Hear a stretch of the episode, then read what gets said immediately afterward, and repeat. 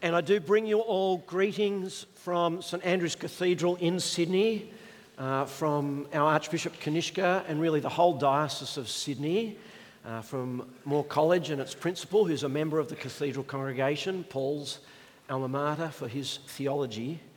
Uh, and I just want to uh, say that uh, we've really only met this weekend, but Paul and Shona, uh, they really embody uh, words that John wrote in his third epistle.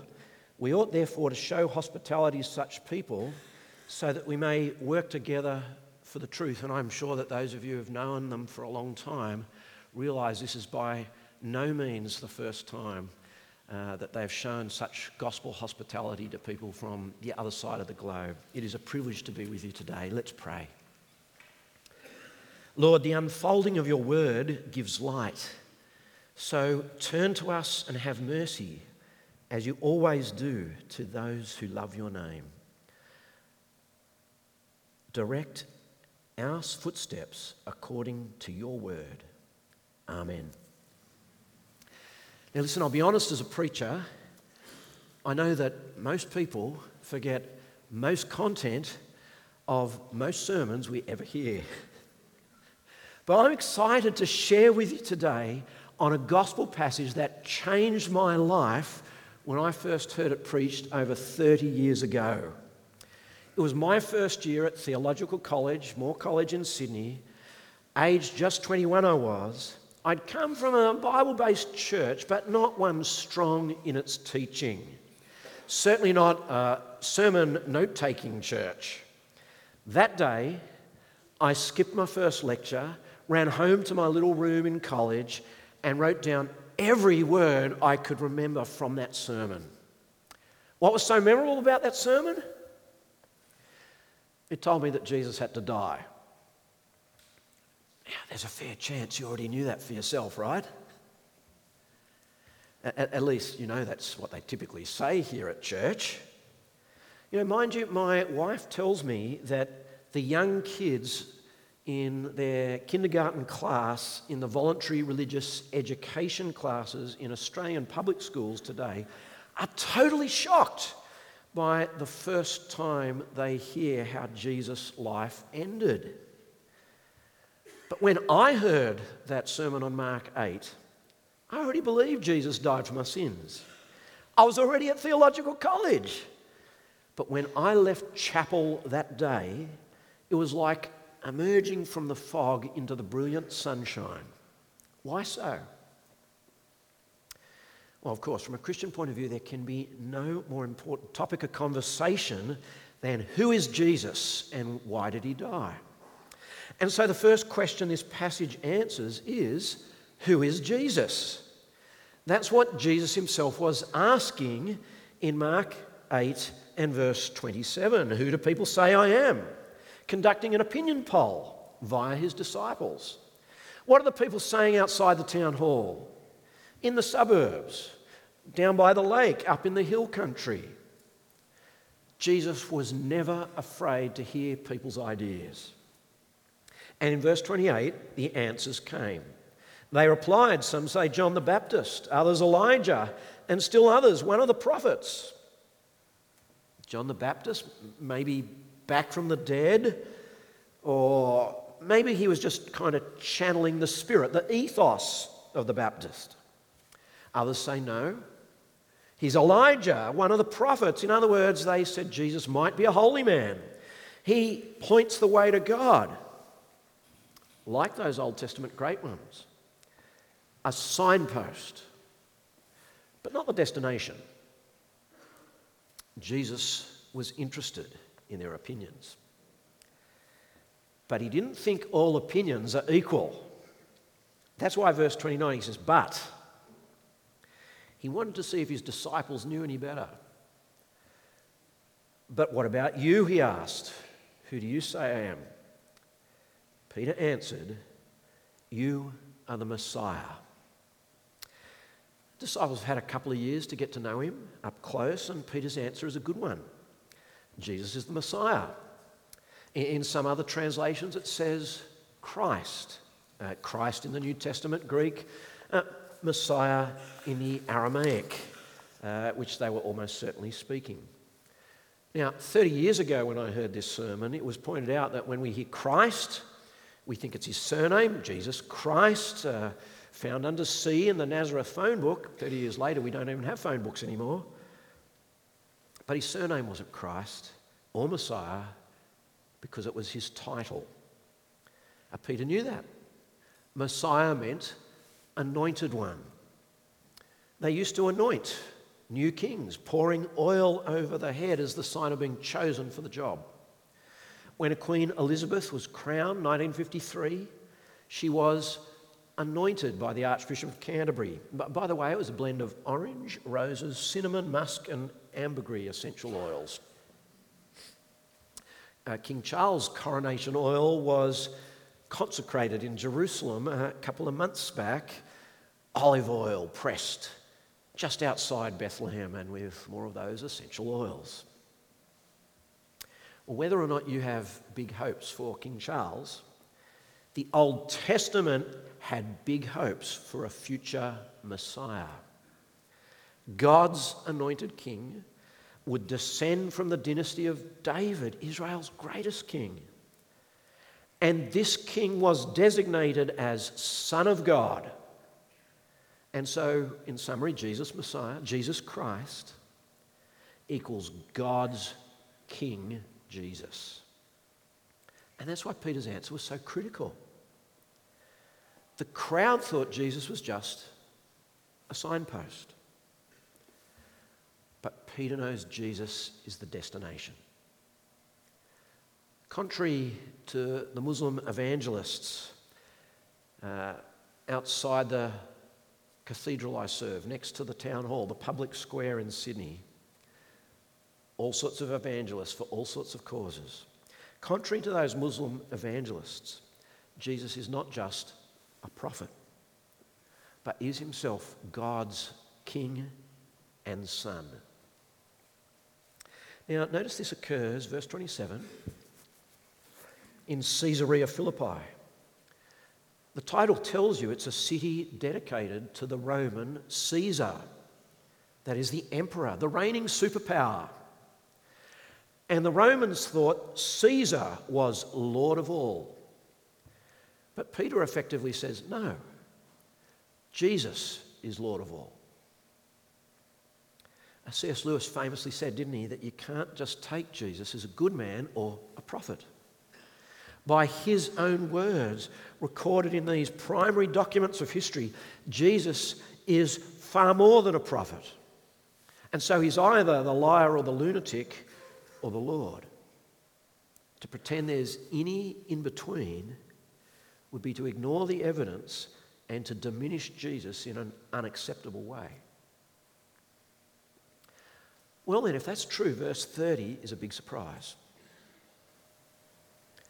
Jesus warned them not to tell anyone about him. Why does Jesus say to stay quiet? It can't be that Peter's just made a mistake. The whole book of Mark was introduced in its title, chapter 1, verse 1, as the gospel of Jesus, the Messiah. So this has got to be a big tick for Peter. But so many narrow ideas got attached to the Messiah title. Oh, yes, the Old Testament promised the Messiah would re establish God's rule, not just in Israel, but over the whole world. And since Israel was now a defeated nation, with its territory occupied by the Romans in the name of their Caesar, Many people expected the Messiah would rescue Israel from that disaster and beat up their enemies. The Messiah would be a military superpower. It's, I think, a bit like the word evangelical in America. Evangelical used to mean gospel person, Bible and cross at the centre. Now people think it means right wing, political, conservative, religious Republican. And if you move to America, some of you might think, not so fast, please, with applying that title to me. So that leads to the second point what the Messiah identity means. Jesus wanted to correct their ideas before people jumped to the wrong conclusion. He asked them to keep quiet to avoid the wrong expectations of a big coming fight with Rome. We're about to discover the ways of King Jesus are not the weapons of this world.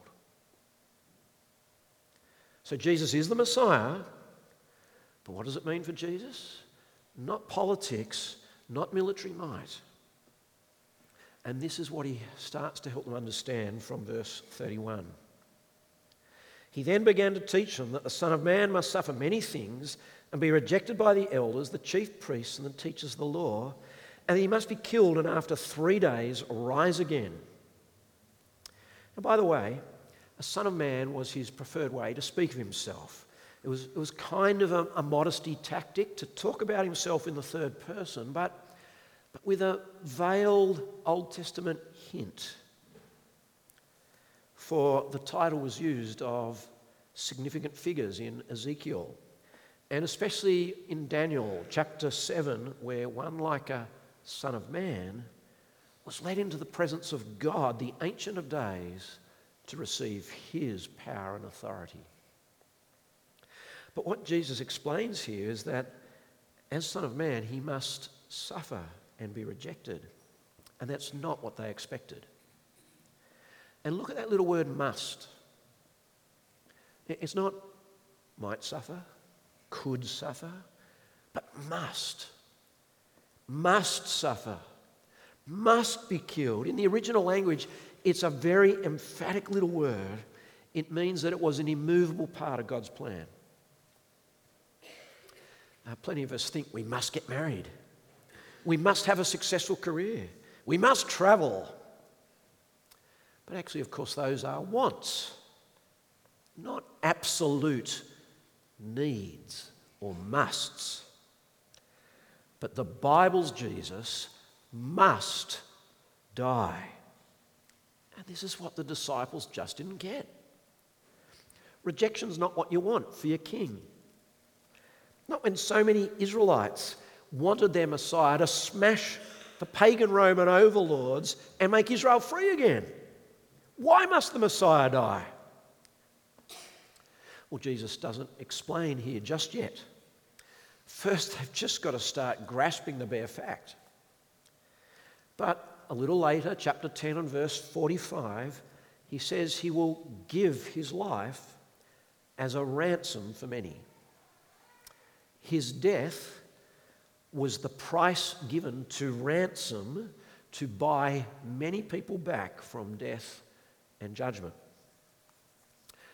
One of the great privileges of my life was that one of my daughters uh, got to come with me to the GAFCON conference in Rwanda. They wanted some young Anglicans as well. uh, because she works for Anglican Aid Sydney, she was then visiting some aid projects on the ground. And one of them was within one of the most unstable countries in Africa, neighbouring nearby. It's just what every mother wants to hear on her daughter's travel plans. Now, look, the preparations were well made.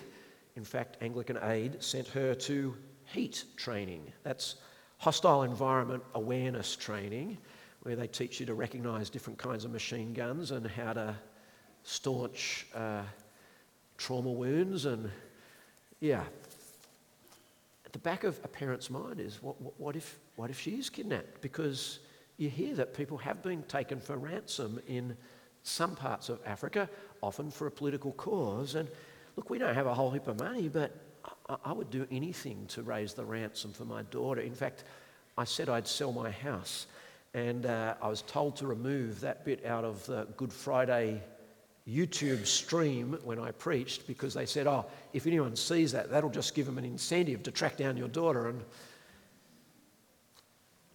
uh, and then I discovered Anglican Aid's policy is not to pay ransoms. Uh, I'm, I'm glad she returned from that country safely and the Bible makes clear there is a price to be paid for ignoring God and breaking his commands. Your life is forfeit for rejecting God. What can you give in exchange for your soul? And the fair thing would be that you pay for your sin and I pay for mine. But Jesus loves us so much, he says, he came as the ransom. He paid the penalty.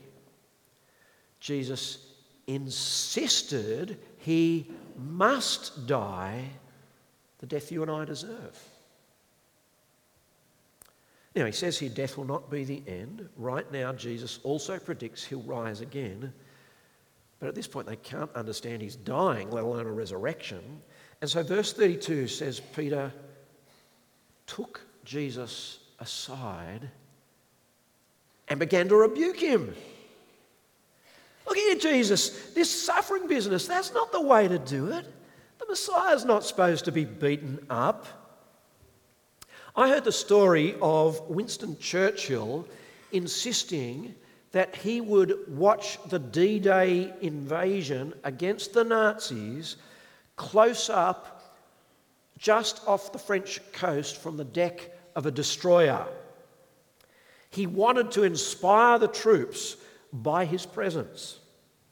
And no one in England could dissuade the Prime Minister from that awful risk. Finally, General Eisenhower, the American Supreme Allied Commander, went and had a word to King George.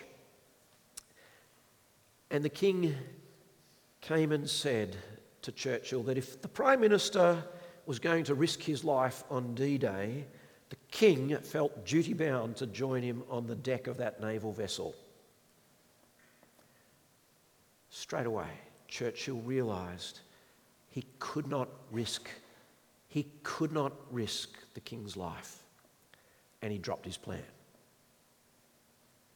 And Peter agrees a king's life should never be risked. But Peter was tempting Jesus to avoid the cross. And I reckon if the other disciples knew what was happening in that moment, they would have kicked Peter in the shins. Leave him alone, Peter. Don't be stupid. If Jesus doesn't go to the cross, I have no chance. I'll never be able to stand on Judgment Day without Jesus in my place. Let us thank God that Jesus did not give in to Peter's advice. In fact, he could not make it any clearer than verse 33. But when Jesus turned and looked at his disciples, he rebuked Peter. Get behind me, Satan, he said. You do not have in mind the concerns of God, but merely human concerns. The king telling the captain to remember his rank. Peter was way out of line and he should fall back in behind Jesus. That's where disciples belong, following behind Jesus, not telling him what to do. And friends, what Jesus says here is so heavy. To avoid the cross is satanic. And I say to you this morning any version of Christianity that downplays or denies or sidelines the cross is not just a variation of emphasis. It's not just another flavour or a bit off centre. No, Jesus says it's evil and dangerous. And for me, coming into college way back in 1990, the last books I'd read were called Power Healing and Power Evangelism. It's by a man called John Wimber. Most of you won't have heard of him. And he was truly a lovely and kind man. But it was pointed out that those books of his said preaching the gospel wasn't really powerful enough by itself. In fact, if you just preached the gospel, you, you just wouldn't see that many conversions. he said the situation could be enhanced by signs and wonders, supernatural words of knowledge, or power healings. Powers and victories which he claimed were on call today. And I'd come from that kind of background. And back in 1990, hearing this sermon, this passage, I realised Wimber was as well intentioned as Peter and just as guilty of the kind of mistake Peter was making. The complete flip, the complete reversal of 1 Corinthians 1 and 2. Jews demand signs and Greeks demand wisdom, but we preach Christ crucified. Stumbling block to Jews and foolishness to Greeks, but the power of God. And Jesus says to you today if you fail to see that his cross was crucial, absolutely central, then you don't really understand his identity at all. Christ crucified is God's plan. So, what does it mean for, for followers of Jesus? Well, we follow Jesus. The way of the cross is our way too. Verse 34. Then he called the crowd to him along with his disciples and said, Whoever wants to be my disciple must deny themselves and take up their cross and follow me. And notice there's no hiding this. He calls the crowd, everyone he wants to hear this. Not just the 12 apostles, not just the church leaders and keen beans. The way of the cross is for all true Christians. Three things identified there in verse 34. Number one, deny yourself. You are no longer king of your life. Number two, take up your cross. Be willing even to suffer like Jesus. You know, at the recent conference in Africa, uh, someone led the most impassioned prayer I think I've heard in my life, and there were lots of loud amens for the protection of women and children, for the peace of war torn Sudan, and on it went. But at one point, she claimed that by the authority she said was given to Christians, she believed anyone who'd come to the conference with sickness or depression could go home with their burdens healed. And there were lots of amens to that too. And you can understand her concern for those who came from pressured situations, weak and heavy laden. And yet I could not say Amen to that bit of her prayer because she had unintentionally marginalized the way of the cross in the believer's life. In fact, that was the day the principal of Moore College got diagnosed with COVID. Perhaps, like with the Apostle Paul, it is sometimes the Lord's will not to take away the thorn in the flesh. Maybe sometimes we need to learn. This is 2 Corinthians 12 and verse 9. That God's grace is sufficient for you, for his power is made perfect in weakness. Sometimes we must suffer as followers of Christ. And so the third part of verse 34 is to follow him.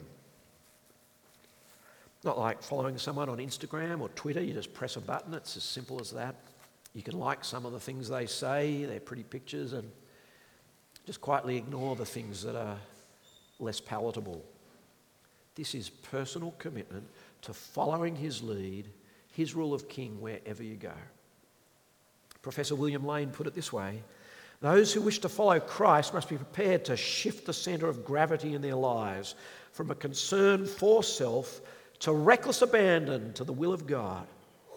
The solar system revolves around the sun, not the earth, and the Christian life revolves around God's Son and not me.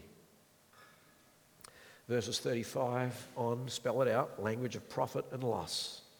For whoever wants to save their life will lose it. Whoever loses their life for me and the gospel will save it. What good is it for someone to gain the whole world yet forfeit their soul? Or what can anyone give in exchange for their soul?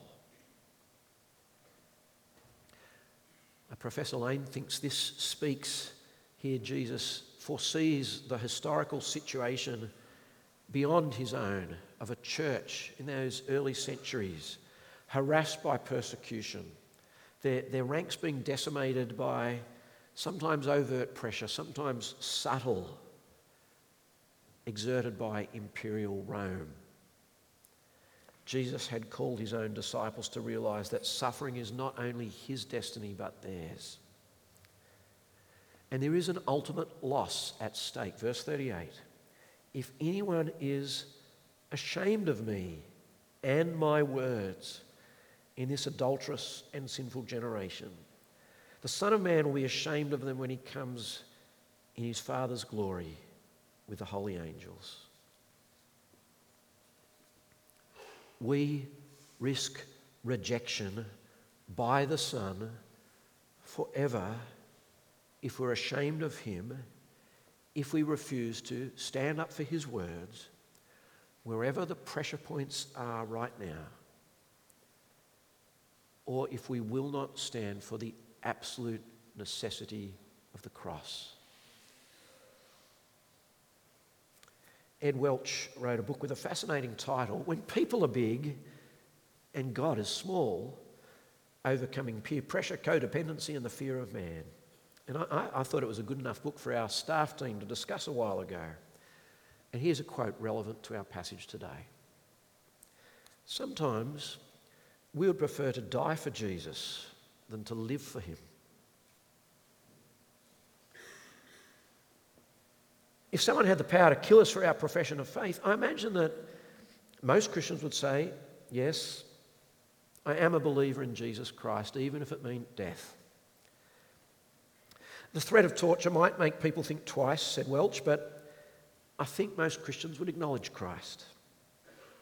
However, if making a decision for Jesus means that we might spend years being unpopular, ignored, poor or criticized, then there are masses of Christians who temporarily put their faith on the shelf. In other words, kill me, but don't keep me from being liked or respected.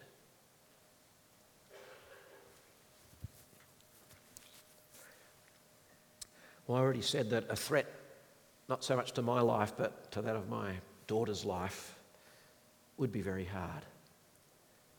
But isn't there a big element of truth in his words? Dear friend, this very day and forevermore, there is nothing any one of you can give in exchange for your soul. To redeem it when corrupted by sin and by disloyalty to God. But thanks be to God Christians know Jesus gave his life as a ransom for many. His righteousness an exchange for our sin. And if there were another way back to the Father, don't you think God would have used it? Think about it.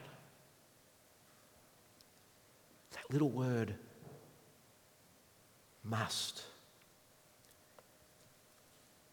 God willed the death of his son.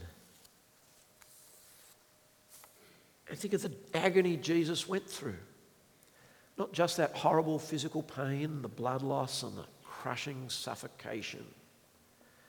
The Bible teaches he was bearing our sin on the cross, facing God's wrath for things he had not done. And Jesus did it for sinners like us. Do you think God would have allowed it if there was any other way? And so the cross says that Jesus must really love you. And those who love him back must accept the irreplaceable importance of his suffering. And in turn, they must spend themselves in his service. Self sacrifice for the king of self sacrifice. Maybe today is the day you've realized just how much God loves you. Maybe you've been coming along, but now you see Jesus is not just a signpost, but the goal of life's journey. I urge you, do not delay it in becoming a Christian. And we've seen here, it won't mean life is always easy, but it is an entry into a secure future in the knowledge you're at peace with God. This morning, you don't know everything there is to know about Him, but you know He loves you enough to let His Son die for you. And so you can trust Him with the unknown. Put your trust in Him, hand your life over, stop delaying, and say yes to Jesus. And the way you can do it is echoing a prayer like this that I'll pray in your heart to God. Shall we bow our heads? Dear God, thank you for Jesus and his love. Thank you that he loved me, even though I've done so much wrong. I've rejected you before, but now I want to be your friend. So thank you that Jesus died for me to ransom my soul from judgment. And now I want to live your way. Help me to deny myself and follow Jesus. In the name of Christ, Amen.